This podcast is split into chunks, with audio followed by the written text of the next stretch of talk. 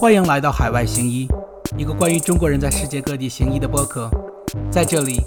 你将听到属于我们独特的经历和记忆，一起分享我们的喜悦和忧伤。我是你们的 host 小杨医生。嘿，大家好，我是你们的小杨医生。这是本期节目的呃第一集。那我有幸请到了我的好朋友，也是呃认识很久，现在在英国行医的王医生。我们将讨论一下美国和英国行医到底有什么样的不一样，呃，以及啊作为一个华人医生在海外行医有什么独特的经历。那么我们首先热烈邀请王医生给我们做一下自我介绍。啊哈喽，大家好，嗯，我叫王丽阳，我是呃之前是在英国南安普顿大学读的医学院本科，啊，然后呢在呃伦敦进行相当于国内的轮转的 foundation program 这么两年吧。啊，然后现在是呃，刚刚荣幸的申请到了呃剑桥大学附属医院的这个普通外科的培训计划，所以即将入职新工作。哦，所以你升到了普通外科，那这个你什么时候能升到不普通的外科呢？哎呀，这个可能就得到后面再分了。嗯，的确后面还可以分的不普通一点，但是现在就是个普通外科。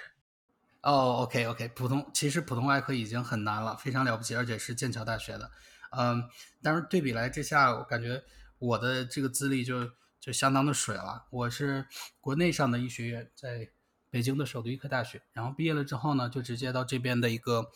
呃医院做了呃大内科 （General Internal Medicine） 的 residency，然后在去年毕业了之后呢，现在在美国中西部的一个大学的教学医院当做主治医师。然后我的职位是这个 hospitalist，啊，主要就是看一些大内科常见的住院疾病。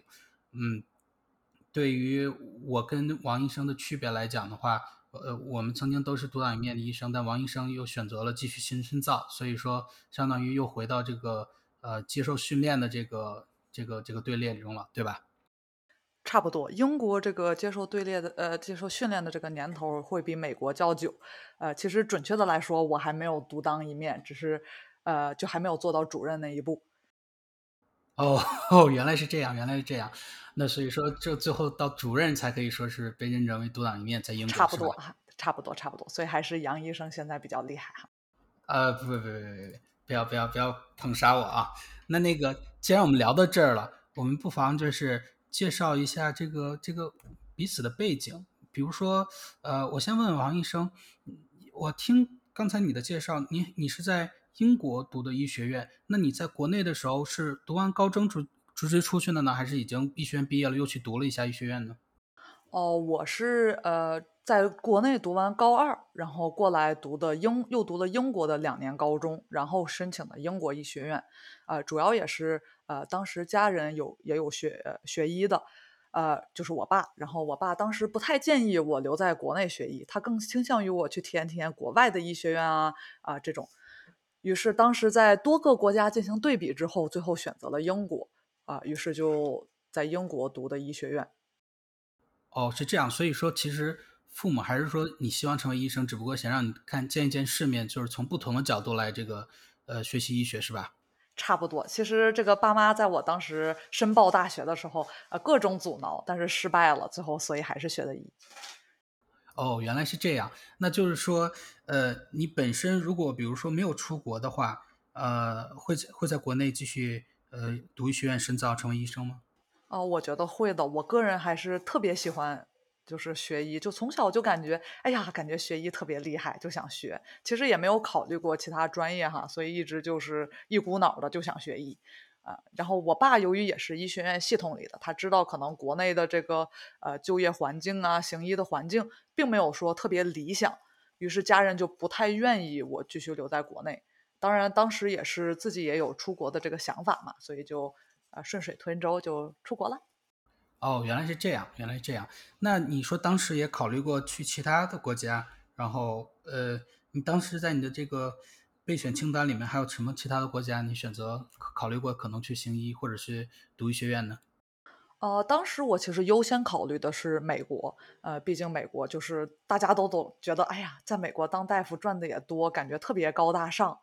但是我通过这个。查查了一下，发现就是好像美国没有绿卡申请医学院比较困难，再加上又先读一个 pre med 要四年，然后才能上 medical school。然后当时就打了退堂鼓，就感觉英国比较轻松，直接就可以读本科，于是就去就就选择的是英国。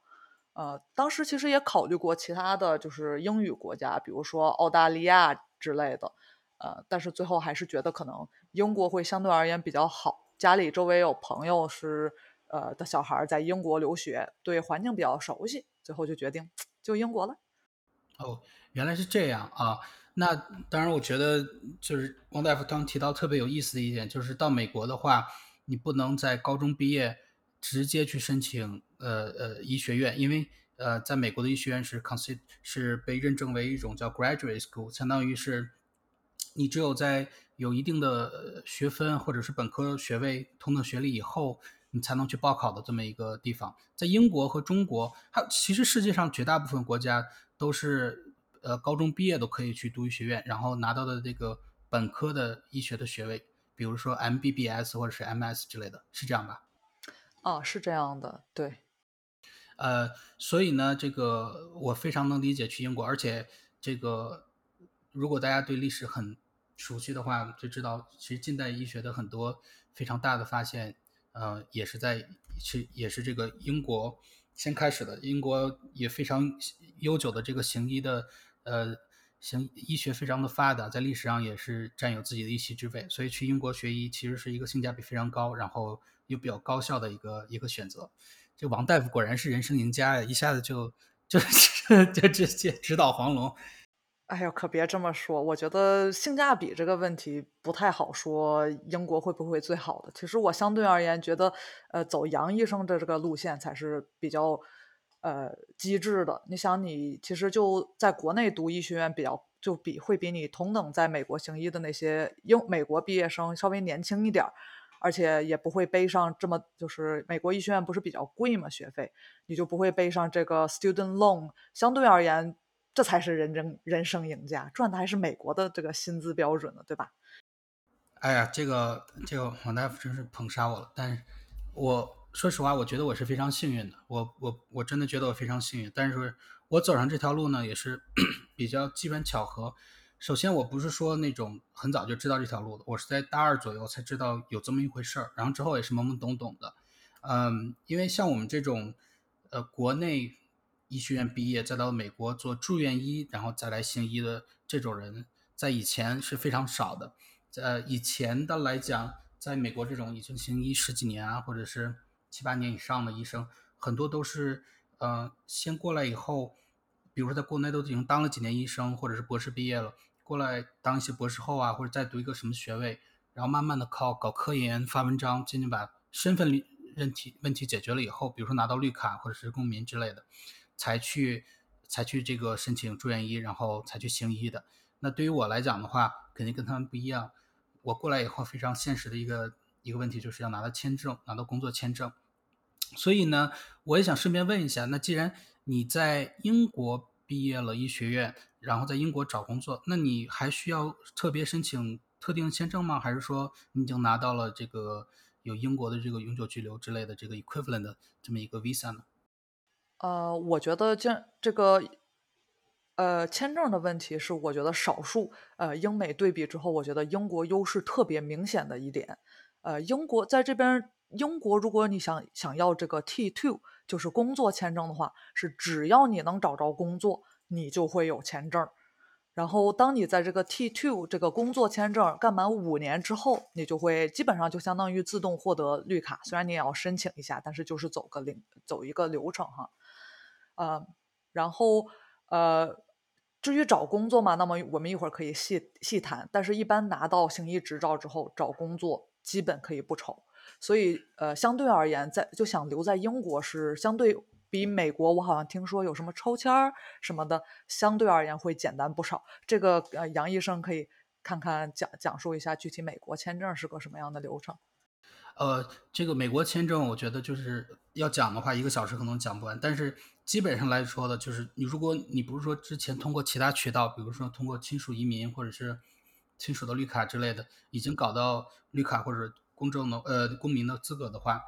你基本是要拿签证才能过来做志愿医或者是行医的。然后签证呢主要分为两种，一种是 H 签证，然后是一种工作签证，一种是 J 签证。啊，当然就是细节上就不说了，还有一些是 O 签证啊，什么什么 F1 F1 签证之类的。但总的来说呢，这个签证确实是比英国听起来要难一点，而且没有说什么有这种自动在哪个签证几年之后自动就获得这个永久居留的。就美国这永久居留又是一个非常大的一个 headache，然后你还要 hustle around，然后去让这个雇主去帮你 sponsor，还呃雇主去帮你申请，还是挺麻烦的。嗯。这点我是觉得英国还是比较相对而言相对较人比较人性化。我还认识不少国内的大夫，都是在国内再申请到这边工作，直接就是就可以拿到签证过来，然后待够了年头之后就直接转绿卡了，还是比较嗯比较稳定的。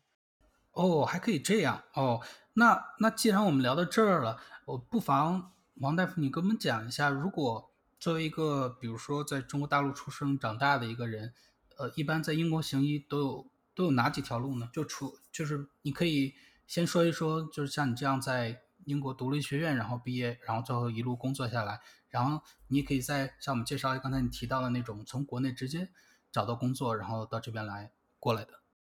好，呃，就像我呃像我这样，就是如果你在英国就读的医学院的话，呃，首先最开始的两年叫 Foundation Program，呃，基本上就跟国内的。呃，毕业之后的这个轮转有点相相似，也是转那么几个不同的专科。那么这个工作呢，是呃可以说是包分配，就是每一个在英国毕业的医学生都百分百会有这么一个工作。但是具体在哪儿或者就去做哪个科，就需要你进行申请，然后看你的排名进行决定。但是每一个人都会有个工作，嗯，所以可以说就业率是百分百，只要你能顺利毕业。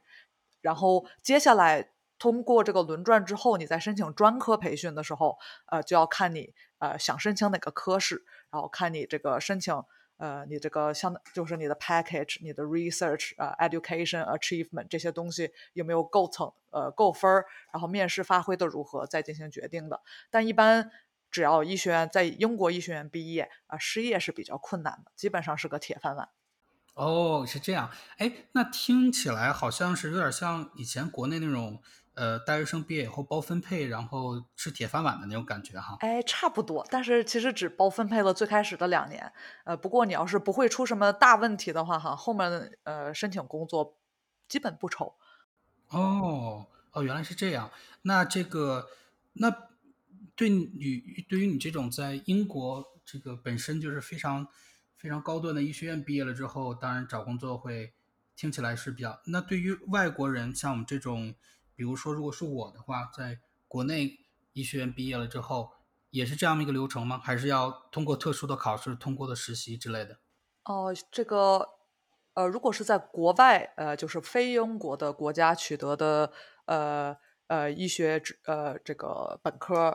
文凭的话，那么就需要通过考试。这个考试叫 PLAB，呃，跟 USMLE 有点类似，呃，但是我觉得可能因为就是来英国。呃，行医的人比较少，大家就不太了解这个流程。呃，简单的说就是，呃，也跟 USME 差不多，你需要把你的一些毕业文凭啊什么的递过来进行核呃认证核实，然后你需要呃考过了这个雅思考试，然后呢才能进行考这个 PLAB。PLAB 也是分为两门，一门是笔试，一门是操作。呃，相对的这个通过率呢，就看你准备的有多充分，呃，对英国这个教育啊和考试的体系有多了解了。然后考完试之后，再递交一些材料，就可以取得一个叫 GMC registration，这个就是行英国的行医执照。呃，取得了行医执照之后，就可以申请工作了。嗯嗯，那就是说取得了行医执照，那就是说，呃。不如不如我对比的来介绍一下美国的这个这个大概是什么样的。美国来讲，如果你在美国这个医学院毕业了之后，你会一定要通过一个，当然通过一个考试叫 USMLE（United States Medical Licensing Exam），这就是一个基本。你如果通不过它的话，你就没有资格去就没有资格去做 licensing 的这个这个 process。嗯，当然有了这个资格了之后呢，你还要申请呃住院医住院医规培。嗯，就是 residency，然后毕业了之后可能还会做 fellowship，然后再之后才会独立行医。那听起来好像英国是不需要这个 residency 这个住院医规培就可以独独立行医吗？还是也需要？呃，这个我就觉得看你呃呃定义什么叫独立行医了哈。呃，我觉得这个英国的这个培训体系可能呃跟国内更相似一点。你最开始就是大大学一出来毕业之后有这么两年的轮转，转完了之后是进行专科培训。呃，就比如说你去大内科、呃大外科，甚至是儿科这种进行专科培训。然后当你做完培训了之后，它有个东西叫 CCT，证明你是 completion of training。然后呢，你你才可以当。然后你出来有了 CCT 之后就是主任。对于英国，我们英国讲究独立讲，如果讲独立行医的话，呃，那就说明你是一个主任了，也就是是主任的这个阶段，我们才叫做独立行医。所以，呃，虽然说你作为就是更 junior level 一点，比如说你在 foundation program 里轮转，你也是大夫啊，但是就相对而言没有那么独立。嗯嗯嗯。是这样哈，那那不妨我们就具体来说一下，就是用多少年来衡量一下有什么不一样。比如说，如果呃如果我是一个美国人，我在美国医学院毕业的话，我的本科就已经花了至少三四年了。当然有一些这些 accelerated pathway 你可以更少，咱们就不说了，那是例外。就一般来讲是四年，然后医学院一般来讲也是四年，所以这就是八年。八年之后呢，至少要做 residency 才能独立行医。那就是最最少的 residency 也是三年，最长的 residency 可以到七年，所以就三到七年。也就是说，最少的话，从你高中毕业到你最后行医的话，就是四加四加三，大概是十一年才能独立行医。那那如果要是以同样一个英国的这么一个 applicants 来来衡量的话，从高中毕业到最后成为主任独立行医，要大概多久呢？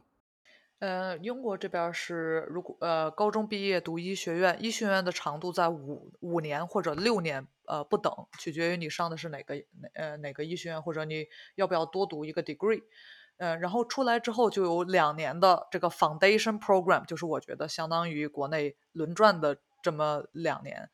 呃，接下来就是呃就取决于你的专科了。最短的是家庭医生，就是做完 foundation program 之后有三年就能成为独当一面的家庭医生。啊，当然最长的呢就是外科的培训，比如说呃普通外科或者神经外科的培训是八年。啊，所以这么一算的话，五五年本科加两年呃规培，再加上三年，最快当成为家庭医生是十年，最快成为。呃，外科大夫是十五年左右。呃，当然很多人就是在培训的期间，呃，会想 take a year out，比如说读读 PhD、MD，或者是呃生个娃之类的。可能你这么一算，时间就越来越久了。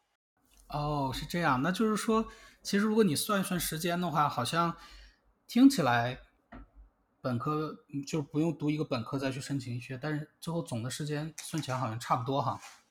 是差不多，我觉得这点也是跟就是呃英国这边上班时间也有很大关系。就是我呃他这边有一个叫 European Working Directives，就说你每周最多只能上四十八个小时，然后。就如果你上班，就比如说很简单的例子，外科，你一周只上四十八个小时，你这个锻炼，你做手术的这个机会就相对而言较少，你就需要更长的年头才能完成一些 competency，呃，才能就是把一些手术做好。所以我我理解中，就是英国的这个 training 时间长一，较美国来说长一点也是应该的。嗯嗯嗯，所以说那边的话是严格来执行这个。呃，r 这个这个 hour restriction，比如说说是四十二小时，就是四十二小时，你到了点儿你就不能再工作了，就强医院的强制就不让你工作了，是这样吗？呃，也不太是这样，是呃，比如说你在一个 training pro program 里，你的排班就不会排超于四十八小时每周，就是平均下来是不会超过这一个 cut 呃这个 cut off 的。但是如果你愿意自己再做一些额外的工作，呃，比如说。呃，你收到邮件说今天这科谁谁谁谁给病了，你去 cover 他一下，额外工作赚外快啊，那你可以超过四十八个小时没问题。哦哦，是这样，那听起来这个跟跟美国这个住院医期间的这个 ACGME，就是他作为规培的这么一个委员会出的一个一个一个一个 hour restriction 有点像，它就是说，呃，每周是每周不能超过四十个小时，每个月，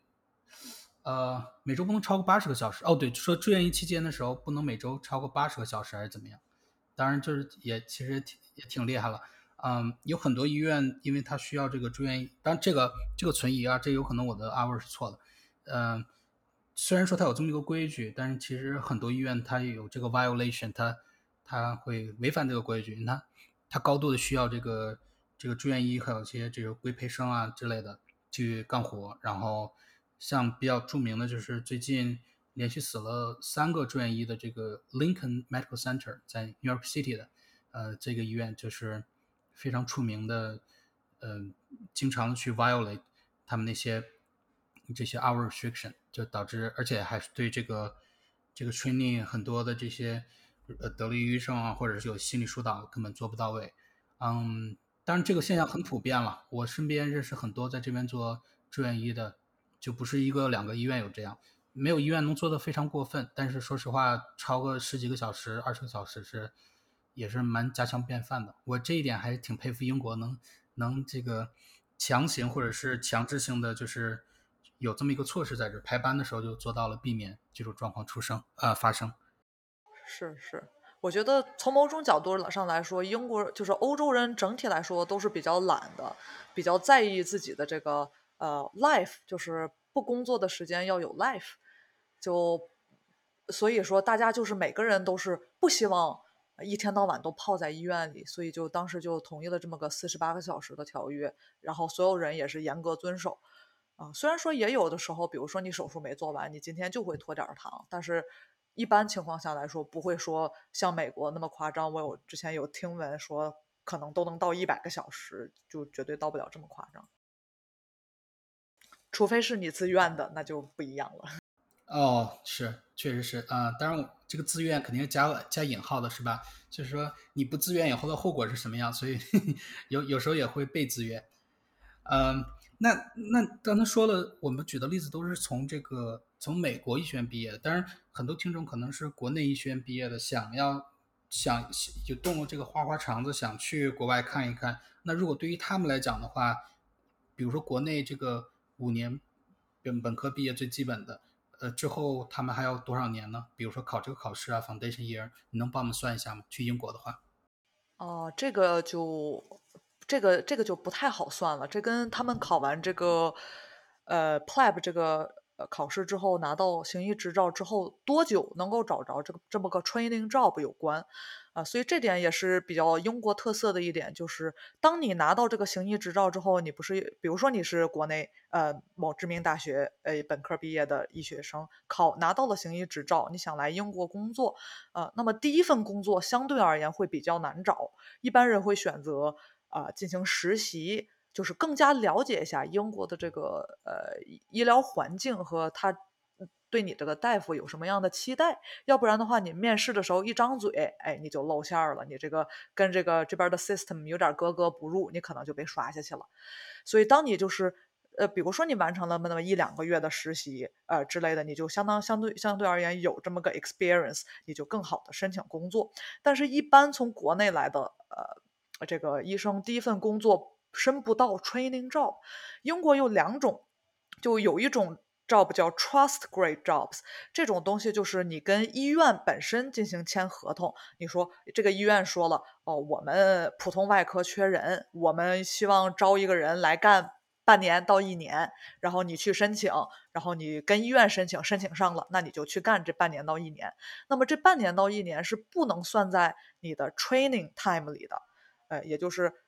比如说你，比如这就就比如说美国的系统，就是这半年到一年就是你额外做的，并不是你的这么个 residency。然后你通过做了这么一年到半年吧，你可能更加有经验了，懂得大家在面试里或者是在呃申请中看重的是什么了。然后你再去进行申请 training job，你才能上他的这个 training pathway，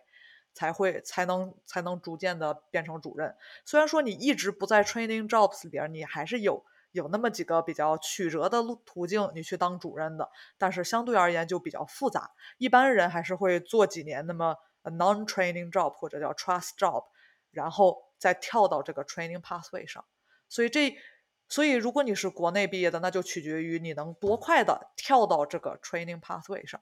啊，也取决于你是想申请什么样的专科。啊，我相信跟美国也是一样的，就有一些专科可能相对而言比较好申请，有一些就相对而言可能啊就要多试几次。嗯嗯嗯，原来是这样。那那你说的那个 training pathway 是从，因为因为如果复述一下错的话，你纠正一下。你说的是医学院毕业了以后，然后两年的 foundation year，然后再做就是相当于相当于规培，相当于国内规培的这么一个东西，才能做各个科不一样的东西，对吧？呃。那这个 training path 就是说，如果从国内过去的话，比如说他已经脸混熟了，也跟那个医院做完这个，相相当于刚才你说这个苦力这个劳动了，那他是从 foundation year 开始做呢，还是从这个相当于规培的那几个 year 开始做呢？呃，所以一般呃一般就是找第一份工作的时候，我刚才说不都是那种呃跟医院单独签合同那种 non training job 吗？一般人找的都叫这么叫。这个 grade 叫 SHO grade 的 job，这个 grade 相当于呃 foundation year two 和你前两年的专科培训的这么一一个等级，就是这个等级相当于横跨了三年吧。所以一般你如果从国内过来的话，你的第一份工作一般是这个等级的，然后接下来你做一年、两年甚至更多年，你接下来再申请你这个呃自己心仪科室的专科培训。嗯嗯。那就是说，哦，那我那我大概理解。那我觉得这个可以画个图，可能以后呃回来贴个图可能会更好说明一点。好，好，好，请大家关注这个王医生的公众号，叫叫什么来着？查一下。英国小大夫。叫英国小大夫，请大家去关注微信公众号。我希我希望这个 podcast，sorry，这期播客播出的时候呢，王大夫应该已经配上非常精美的这个画图示意了啊。待会儿我们回来，就是说，那如果你跟医院可以私下签订协协议的话，然后你你在那里当的是相当于像是 trainee 的那种，像那种规培生干的活呢，还是干一些医生干的活，还是说干那些所有人都不愿意干的活，比如说夜班之类的活？呃，你干的活跟 trainee 干的活是一模一样的，就是呃。Non-training job 和 training job 其实 training opportunity 是差不太多的，只是英国这个培训机构不认可你的 non-training job，所以就是还是希望你在一个 training pathway，这样说它有比较有 quality control 嘛。啊，所以其实干的活是跟你同等级的这个医生是一模一样的，不会有任何区别。哦，这样哦，那那这听起来还是还是挺不错的，感觉就相当于是一脚就迈入这个系统了，然后。就是你也没有什么没有什么区别对待，你学的东西也是别人就真正能学到，就是认不认可，官方认不认可是两说，但是学的东西是一样的，是吧？对，学到的东西是一模一样的，工资有些情况下甚至比 trainee 还要高一点，呃，所以并不是一个很坏的选择哈，只是可能在你整体这个培训到主任的过程中，可能稍微多那么一两年，呃，但是 in the grand scheme of things，其实一点都没有所谓的哈。哦哦，那听起来还真是没有所谓。那我问一下，你周围，嗯，你你你周围就是因为你是在这个英国读的学院毕业的嘛，所以你可能不知道具体怎么样。但是通过你跟你周围这些在英国海外行医的华人，尤其是大陆毕业的这种，呃，他们觉得这个难不难呀？找工作还有之之后再再继续做这个 training pathway，然后最后变成主任医师，整个过程难不难？我了解过一下，就是很多人考试，就考试的过程中卡壳的是雅思，而其实不是真正的这个 PLAB 的考试啊，因为整体考试难度哈，相当于考 U 啊之类的会稍微简单一点，呃，但是后面后期找工作的话，很大程度上就取决于你对这个系统有有没有很了解。比如说，有些我认识有些朋友可能在国内待的时间更久，那么国内的这个系统可能就是比较熟悉，然后也更 comfortable，呃，处于国内的这么个系统里，然后这样来英国的话，就会对这个系统不太适应，面试的时候可能申请的时候也不能发挥出自己的百分百，可能稍微找工作的时候就会比较 struggle，呃，但是年轻一代的话，呃，我认识几个。就是申请工作还是相当顺利的，有有很多就是在这边随便找了个呃 observership，就是那种随看看的那种东呃实习项目，呃过了三四个月，然后再申请就很容易的就申上了。哦，这样，也就是说，这个从新一代的表现来看的话，是越来越简单了，是吧？呃，我觉得是的，但是可能每个人的体验，我觉得呃还是很不同的，哦哦，好，得看你这个对，看你整个的 package 怎么样，是吧？是是是，也是也是？讲究这个竞争力啊，而且，也看你愿意不愿意去呃偏远山区了哈。比如说你非要留在伦敦，呃，那你找这个跟医院，就算跟医院签合同的这种，其实相对而言也是相对呃较复杂的，呃较难一点。嗯，比如说你愿意去什么怀特岛啊，啊、这种可能英国人都不太乐意去的地方啊、那人家一年四季都缺人，巴不得你赶紧过去。哦，原来是这样。那这个你说的这个话题非常好，就引到了我下一个想问的问题。整体来讲，你觉得在英国行医的这些人里面，像像这种在国外医学院毕业的人多吗？哦、我觉得非常的多。大概是个什么比例？你能跟我说一下吗？呃，这个大概的比例是不太好估算，我只能从我就是工作的科室中估估算哈。就我之前在圣托马斯的这个呃重症监护病房和普通外科的的 junior doctor，就是没有到主任的这个阶段，嗯，外国毕业，我觉得至少占了百分之三十到百分之四十。然后，如果你去急诊这种科室，甚至比例更高。哦，这样，那就是说，就是很多医生有很多就口音，呃，五湖四海的都有，是吧？哦，那这个这个非常有意思一点，我也观察到了类似的现象，就是在美国来讲的话，嗯，我有官方的数字啊，这个不是根据我观察，我官官方的数字统计就是美国每四个就是独立行医的，就相当于是英国的这个到主任这个级别，当然不是主任了，美国这边主任是行政级别，就行医这个级别来讲的话，每四个独立行医的有一个是在国外医学院毕业的，叫做 International Medical Graduate，嗯，就像我这样。然后在如果你仔细看每个科的话，个别的科室像心内科和这个大内科的话，有一半的人，有一半的现在在行医的医生里都是当初在国外读的医学院，你就可以看到这个，嗯，好像跟这跟你看到的这个英国这个比例好像差不多哈。是哈，你们也挺多的。我现在快速的查了一下数据，啊、也有官方数据是百分之六十五点五的注册医师是在英国培训出身的，所以那么差不多百分之剩下的百分之三十五啊，要么是呃欧盟，要么是就是欧盟以外。它这上面二零一九年的数据是百分之二十五是欧盟以外的，哦，哟，其实也是比例相当的大差不多的啊，啊，比例差差不多。不多差不多。哦，天呐，这个，那你觉得为什么有这么多的？因为你可以我们比较一下中国大陆的话，你肯定不会说哦，中国大陆的这个医医呃医生大部分都是，比如说或者四分之一啊，或者百分之十可能都不到，可能可能百分之个位数零点几的这个医生是在国外独立学院，然后到大陆来行医的，几乎就是没有听说过。为什么这种现象在欧美，尤其是这个英国和美国非常常见呢？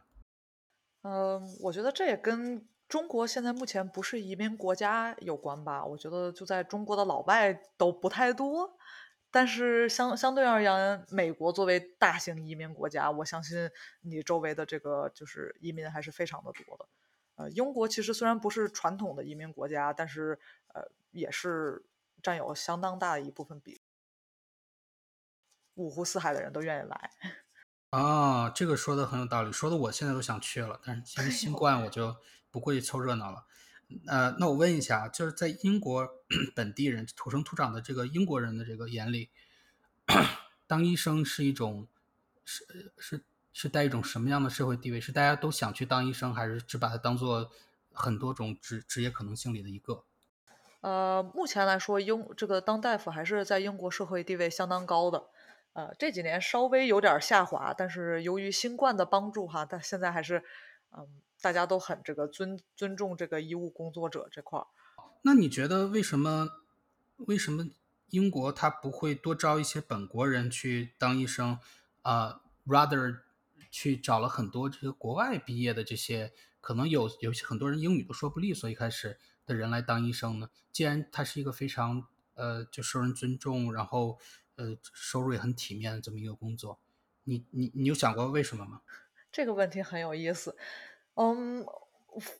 反正据我观察哈，嗯，我觉得很多英国人并不满意在英国就是如呃在英国当医生的这么个体验，呃，毕竟它是这个这这叫 National Health System，这个英国的 NHS 有很多的问题，在这里边工作其实压力是比较大的，啊，比如说我跟我一起的大学本科同学，啊，很多现在至少可能有二十几个，呃，现在都去了其他国家，或者是呃就。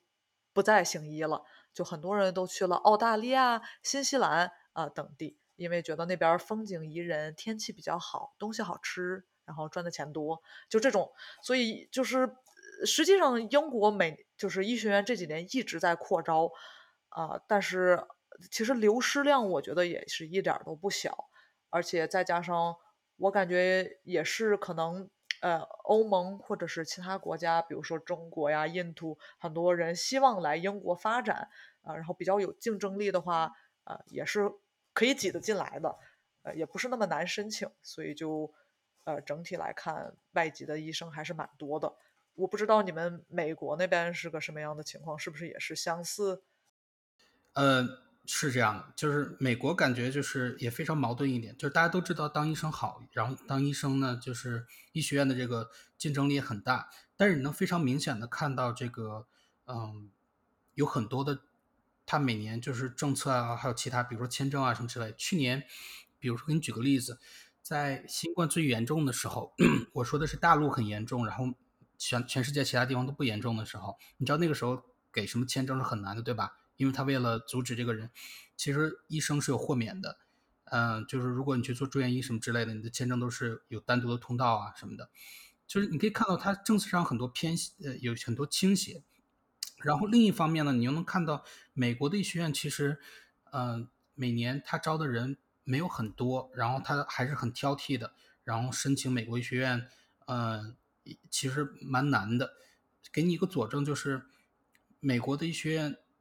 又贵到难到了很多，就是中产家庭可能就是不想欠很多钱的，或者是学习不是那么那么好的，都申不了，然后直接催生了一个产产业，就是那种或盈利性的那种医科大学。他们在美国之外的那个加勒比海岸，我们叫加勒比 Caribbean Medical School，叫加勒比的这个医学院，那一个那几个小岛上能有三四十个医学院，可能比好多小的国家的那个医学院都要多，嗯，就完全就是那种。美国人，但是又考不上，或者是让不起，或者是选择不去，呃，在美国上医学院，然后去那边学，然后回来以 international medical graduate 就国外毕业的这个那个那个学生的身份来去 match 到这个 residency 里面，啊，你就可以看到非常明显的，呃，一个趋势就是。因为我觉得每个国家多多少少都有这个贸易保护主义嘛，比如说关税啊什么之类的，不是说美国它就是天堂或者是就很自由，它就没有。但你非常明显的看到一个 dichotomy，就是一方面呢，它对国内自己的人上医学院特别严格，另一方面呢，它也有很多政策的倾斜，然后每每年至少有百分之二十五的，就是所有 specialty 加在一起，嗯的这些 trainee 啊，还有这个医生来源都是国外进口的。所以就是非常有意思，当然我个人有很多 theory 啊，啊，这个为什么发生的？有些还可能有一点阴谋论，但是总的来讲，我觉得今天这个 podcast 可能可能讲不完，啊，我就觉得这个现象挺有意思的。你在其他国家，尤其是跟中国或者是跟日本去比较的话，嗯，当然日本不太了解啊，中国的话肯定不是这样的。中国非常零星的，你能看到有国外国人在中国行医，而且都是几乎百分之百的都是在。国内的那种医学院毕业的，我还真没在国内看到过外国人行医，不过也是可能在国内待的不太久。我我没看到过啊，我在那种微信的公众号里面看到一个什么非洲的哪个什么学针灸的一个大夫，就是医学生啊，毕业了之后在什么哪个地方行医啊。哦，我知道和睦家这种是就是比较私立一点的医疗机构会比较喜欢外国大夫，但是他们也是主要也是针对的可能目标患者人群也是在中国的外国人吧，可能就不太一样。对对对对对，啊，那我们进入最后一个问题吧，就是你觉得这个医生的待遇啊，还有工作环境啊，在英国整体是怎么样的？对我的感觉来说，我觉得工作强度是。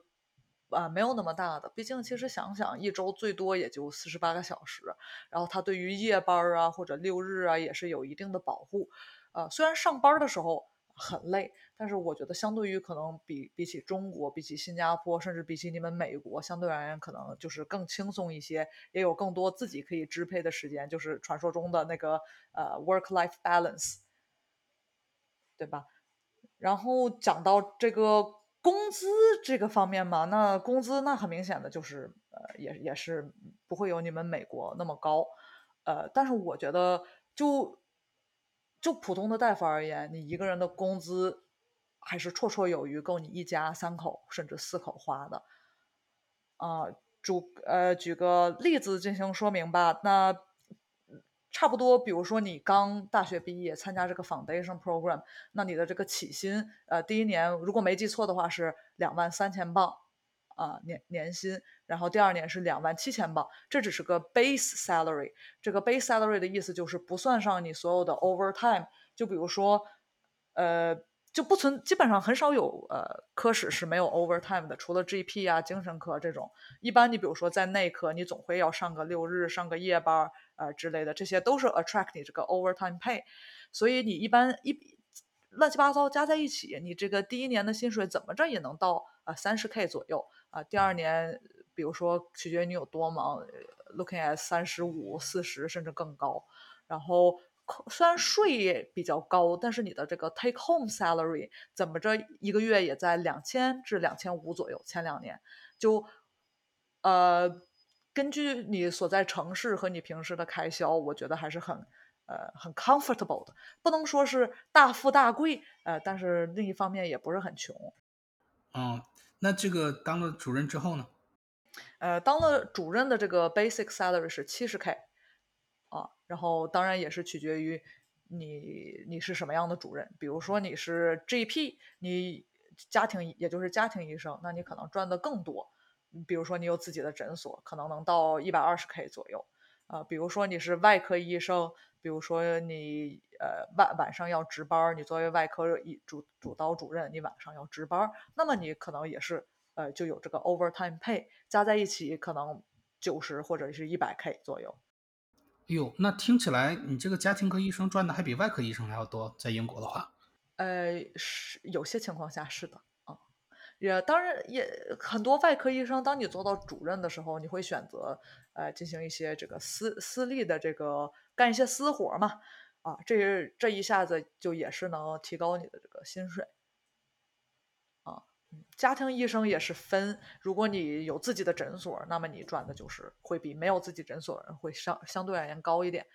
他有不同的这个，呃，反正每个人赚的工资取决于你自己愿意 take on 多少，你愿意多干，嗯，你很可能你赚的就更多一点。哦，原来是这样。那你觉得这个工作环境怎么样呢？比如说平时看的病人多不多？呃，这个跟医护之间，护士 或者跟其他这些。辅助科室、辅助人员之间的关系怎么样？呃，你是一个在是像比较传统的站在一个绝对权威的一个一一个一个位置呢，还是说这个嗯，就是更比较民主化一点，就大家都会啊都会来参与一下你这个 decision making 啊？啊，所有人都会参与你的 decision making。呃，就算你到了主任，有时候你也得听护士或者护士长说啥。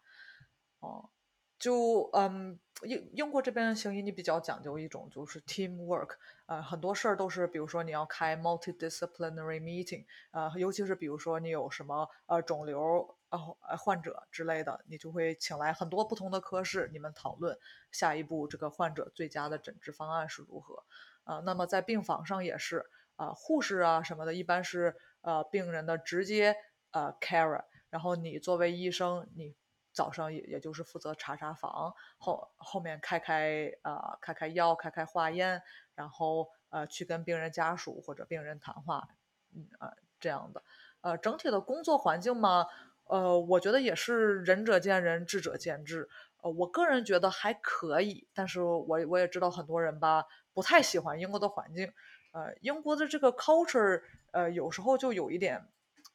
叫什么，就是总。就怎么说呢？就是因为他的所有的呃医疗都是免费的嘛，他有时候会想着如何 cost effective，然后呃，比如说你要拍一个 CT 啊、那么你就会需要跟这个影像呃科的大夫进行打电话，你跟他说你为什么要拍这个 CT，你得给人家说服了，你才能拍到这个 CT，你说不服人家，人家不给你拍。哦，这么厉啊害，哎，对，还可以这样。哎，啊然后你比如说你你觉得你这个呃病人需要呃是呃透析，那你就得跟人家肾内科或者跟人家 ICU 进行说服。你要是说服不了人家，人家也不给你透。就好多这种呃 push and pulling around，其实有时候会觉得稍微有点儿呃这个 frustrated 哈，但是挺其实的。对对对对，就是心态摆好了，其实就还行。嗯嗯嗯，但我觉得这种是难免的嘛，因为你不是唯一的 stakeholder，你涉及到跟别人需要别人帮你做事情的话，呃，我觉得在哪个国家都一样，就在美国的话也是这样。你比如说你生在一个病人需要透析，呃当然你也不是做肾内科的，可能你就要去问一问肾内科大夫，你觉得是不是透析啊，还可以再挺一挺啊。嗯、你比如说这个病人需要去 ICU，你就要问 ICU 的大夫说你们有没有床啊，怎么怎么样的。嗯，但是但是说这个 order scan，比如说下医嘱去做一个什么 CT 啊、MRI 之类的，一般来讲就是你只要下了都会做的，嗯，很少很少没有。但是美国的系统是不一样了，美国系统就是跟英国相当于是比较反着来的，嗯，英国是这个全民免费，美国几乎就是全民付费，对吧？啊，虽然反着来的话，它毛病也不少。就是你说的那些毛病呢，有的可能就是极大的缓解了，有的也差不多。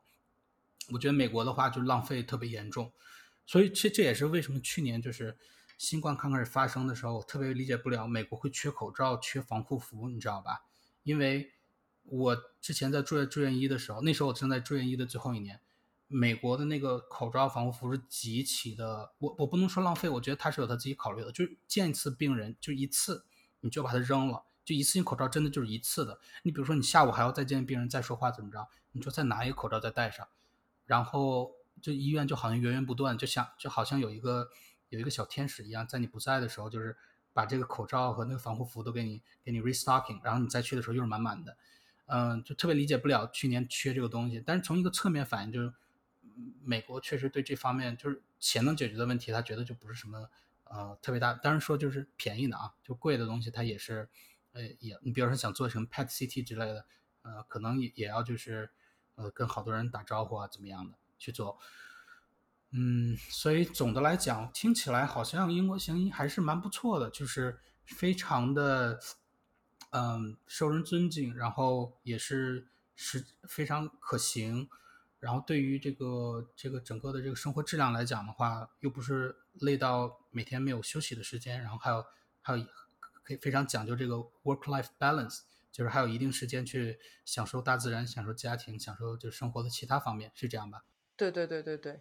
呃，我觉得这个也是看你跟哪里进行对比了哈。呃，我觉得就肯定是跟呃国内的一些比较忙的科室，或者是呃跟呃就据我了解的美国进行，或者是新加坡这样的地方进行对比，那是肯定的。呃，但是英国很多英国同学同事也跟我说了啊、人家澳大利亚比英国还轻松。嗯，但是这个，但你要知道，这个这个医学是刚需啊，那医生太轻松了，然后他只数量又没有跟上的话，那其实就是排队等待的其实是这个老百姓哈，是不是这样？是，对，英国现在，呃，我在普通外科比较了解普通外科的这个 waiting list，啊、因为它都是免费的这个医疗服务嘛。比如说你得了个痔疮，你要进行痔疮手术，啊，那么坏了，英国现在因为这个疫情的影响，现在你的 waiting list 在一年到一年半左右。嗯嗯，哇，天呐，这个你就 自己在家疼着吧，疼疼那么一年，你才可能做上你。然后就算做，就算你到了这个做手术的当天，呃，这个效率也并不是特别高哈，总有那么一系列的突发情况，呃，搞不好你就给 cancel 了。那听起来好像这个，你刚才说的是什么手术、什么病？你能给我举个例具体的例子吗？啊，痔疮啊，我就主呃，现在在普通外科这个对这这个普通外科的小手术比较了解哈，比如说痔疮，比如说疝气的这个手术，就是这种非紧急的手术，呃，你很可能一等就照着一年等了。哦有，那这痔疮等一年，你再搞一些那种比较什么 seat bath 之类的，说不定自己就好了呢，是吧？哎，对啊，哎，英国我我觉得，我觉得这个 NHS 等着等着就自愈了就是，哎，对对对，等着等着你就别来了，正好，嗯，他们省钱了。呃，当然，我觉得这个在美国的话，它也有这个呃 wait line，还有这个要等一段时间去看医生的这个问题啊。但是哦，我以为美国都是自己交钱，可能会更快一点吧，就也不会也不至于等这么久吧。说实话啊，我我之前的话，我也很很那个就很 confused，它到底是怎么样的。但根据我的观察是，它跟医院有关系，它也跟你的保险有关系。你的保险越好的话，你就越可能这医生就说，哎，我们下周可以给你个 squeeze in，就给你挤进去。嗯，你保险要特别不好的话，就是还有可能直接就告诉你，我不收你的保险，你就不要来看我了。当然，也有那种就是他可能就是于情于理不忍心说，或者是医院的这个规章制度不让你说的话，他可能就给你一个特别长的 wait line，你这样你就自自讨没趣，你就找别人。这是我的我的猜测啊，当然也有可能是人家真那么忙，嗯，但总的来讲的话没有那么长。我之前在这个 social media 还看到很多在加拿大会有什么得了癌症还要等一个半小一一年半去看医生的这种比较极端的现象，在英国经常会发生吗？哦，这一般不会发生哈。英国就是比如说癌症这种比较紧急的，它都有那种 two week wait，